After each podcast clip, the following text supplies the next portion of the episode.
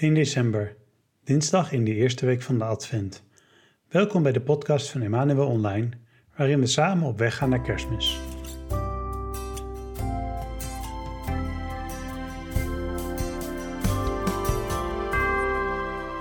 Een van de meer bekende verhalen uit de Bijbel is het verhaal van Noach met zijn ark vol dieren. Een minder bekend detail is misschien dat God na de zoenvloed een verbond sluit met alle mensen. Net zoals met Noach wil God ook met onze verbond sluiten, wil Hij ook dicht bij ons zijn. Deze betrokkenheid van God met ieder van ons persoonlijk is ook ten diepste de betekenis van kerstmis. U daagt het in het oosten, het licht schijnt overal. Hij komt de volken troosten, die eeuwig heersen zal.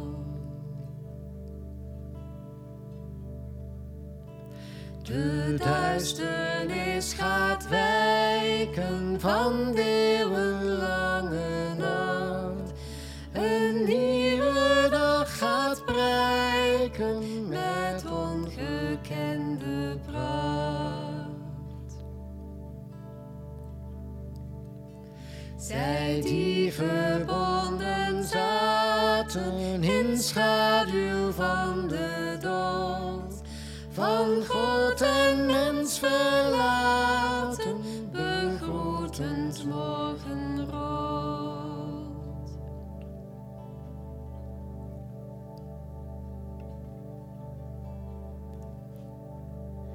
Spoedig komt de tijd, lang verwachte tijd.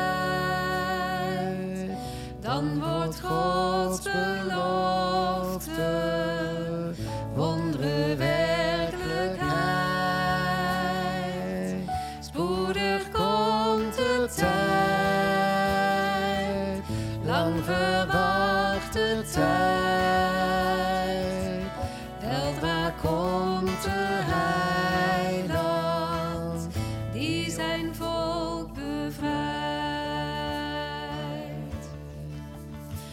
De zonne voor weer stralen, het nachtelijk duister zweeft. En die zal zeggen pralen, is Christus eeuwig leeft. Reeds daagt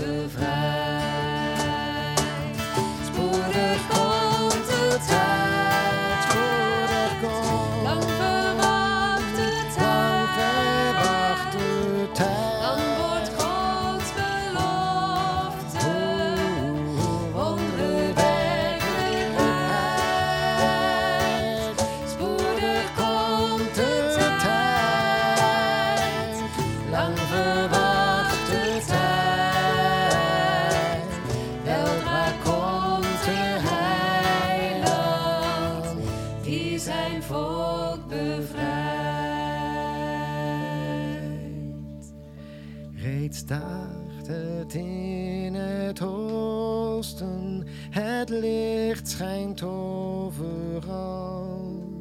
Hij komt de volken troosten, die eeuwig heersen zal.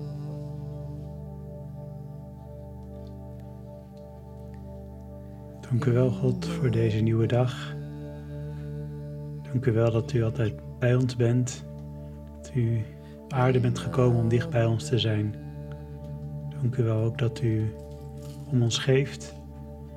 Ik wil u vandaag ook speciaal bedanken voor alle kleine, concrete dingen die u mij gegeven hebt. Het fijne gesprek gisteren op het werk. Dat ik een uh, lekker stuk kon fietsen. Dank u wel ook voor de mooie natuur hier om ons heen. Dank u wel voor alle kleine en grote dingen die u ons geeft.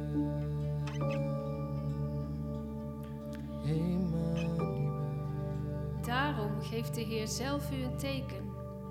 Zie, de maagd zal zwanger worden en zal een zoon ter wereld brengen.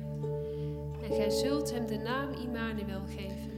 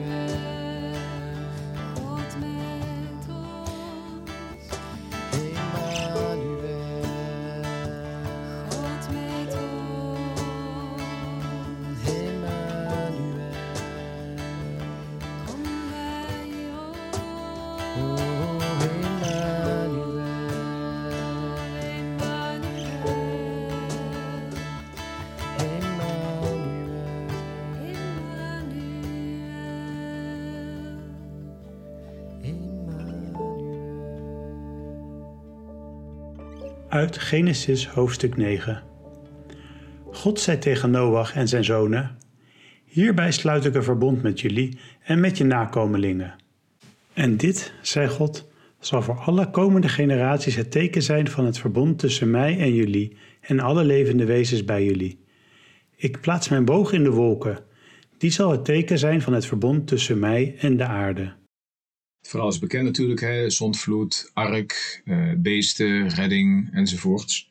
Een vraag die de tekst oproept is, uh, wat is het uiteindelijk voor een God die besluit om alles te vernietigen? En uh, goed, het hele verhaal wat eraan vooraf gaat, dat laat één, zeg maar, het afzakken van de mens zien steeds verder in, in ellende en in slechtheid. En het wordt steeds van kwaad tot erger. En uiteindelijk besluit om God er een eind aan te maken. Dit heeft parallellen in alle religies. Met name in uh, een aantal religies in het Midden-Oosten uh, zie je daar hele sterke parallellen mee. Ook in de Hindoe-mythologie kom je parallellen tegen. En een of ander wereldeinde en een wereldondergang kom je in bijna alle uh, mythologieën in de wereld in een of andere vorm tegen. Toch is hier in de Bijbelse geschiedenis een belangrijk verschil. In die zin dat God de wereld niet totaal vernietigt. God laat een rest over en wil met die rest een nieuw begin maken. Dus het uitgangspunt is niet de vernietiging. Het uitgangspunt hier is niet de wraak of, of de straf. Het uitgangspunt is het nieuwe begin. En dat betekent dat we hier een God zien die bereid is om altijd, hoe, hoe slecht dingen ook gaan en hoe slecht uh, we ook afzakken, bereid is om een nieuw begin te maken. En dat kleine beetje dat misschien nog aan goeds overblijft, als beginpunt te nemen om opnieuw te beginnen. En ik denk dat dat een hoopvolle gedachte mag zijn.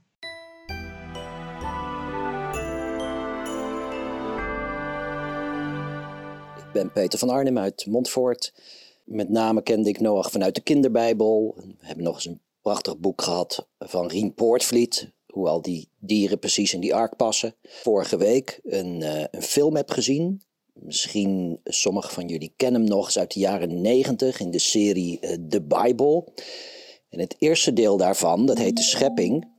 Dan vertelt zo'n uh, ja, herder, vader, zo'n patriarch, zo'n stamvader, die vertelt mondeling aan, aan de kinderen en de leden van zijn stam het verhaal van Adam en Eva en Kain en Abel. En uiteindelijk eindigt het met Noach. Heel mooi weergegeven, volgens die mondelinge traditie. En uh, dat gaf toch wel een andere kijk op het verhaal van Noach. Uh, de, de geschiedenis, als je, als je die serieus neemt, is natuurlijk mooi, indrukwekkend, maar ook heel gruwelijk. Uh, en dat, dat sprong wel uit die film. Het is dus een heel confronterend verhaal. En ik probeerde dat, eerlijk gezegd, door die film, in tegenstelling tot de kinderbijbels, dat ook serieus te nemen. En dat bedoel ik niet de vraag van konden al die dieren in de ark en kon er ook een mammoet in? Of ook niet de vraag heeft nou die vloed de hele wereld bedekt of een deel? Dat maakt mij allemaal niet uit. Maar de gebeurtenis uh, met de zondvloed was natuurlijk een verschrikkelijk iets. En ja, ik denk dat dat te maken moet hebben met, dat, met die enorme omvang van het kwade dat wat uh, na Adam en Eva in de, wereld, uh, in de wereld kwam, ja, dat had toch te maken, denk ik, die vloed, ja, met rechtvaardigheid, maar ook wel met redding en een tweede kans.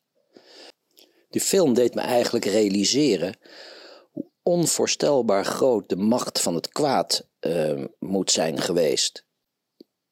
Maar daar houdt het natuurlijk bij mij althans natuurlijk niet mee op, want de de redding en de genade is natuurlijk uh, onevenredig in, in het kwadraat verheven, veel groter nog. Dus in die zin past het ook weer wel in de Advent, deze overdenking, want het is een hele hoopvolle uh, boodschap.